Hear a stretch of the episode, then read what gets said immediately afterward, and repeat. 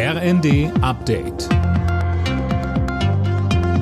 Stündlich neu. Auf den Punkt informiert.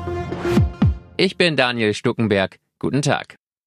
Die Bundesregierung hat Eckpunkte zur Legalisierung von Cannabis auf den Weg gebracht. Künftig sollen Erwachsene bis zu 30 Gramm für den Eigenbedarf besitzen dürfen. Der Verkauf soll staatlich geregelt sein. Gesundheitsminister Lauterbach sagte, Wir wollen eine Entkriminalisierung des Cannabiskonsums erwirken, um damit einen besseren Kinder- und Jugendschutz, aber auch einen besseren Gesundheitsschutz zu erreichen und somit also den Problemen entgegenwirken, die wir feststellen bei der Bewertung der derzeitigen Umgangsweise mit Cannabis.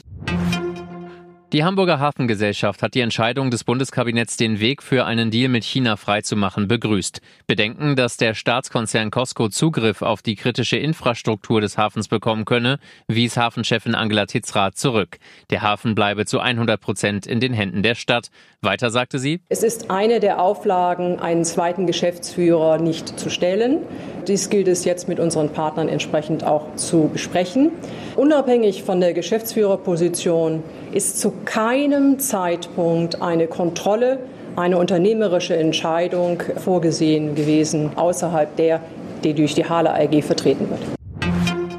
Deutschland und Frankreich wollen ihr angeknackstes Verhältnis wieder verbessern. Am Mittag haben sich Kanzler Scholz und Frankreichs Präsident Macron zu Gesprächen in Paris getroffen. Neben den Themen Verteidigung und Wirtschaft ging es auch um die Energieversorgung.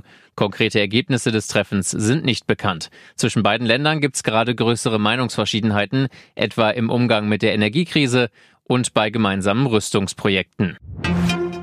Die Krise bei Schalke 04 verschärft sich. Nach dem Rauswurf von Trainer Frank Kramer verlässt jetzt auch Sportdirektor Ruven Schröder den Verein. Das hat das Bundesliga-Schlusslicht mitgeteilt. Demnach stecken persönliche Gründe hinter Schröders Entscheidung. Alle Nachrichten auf rnd.de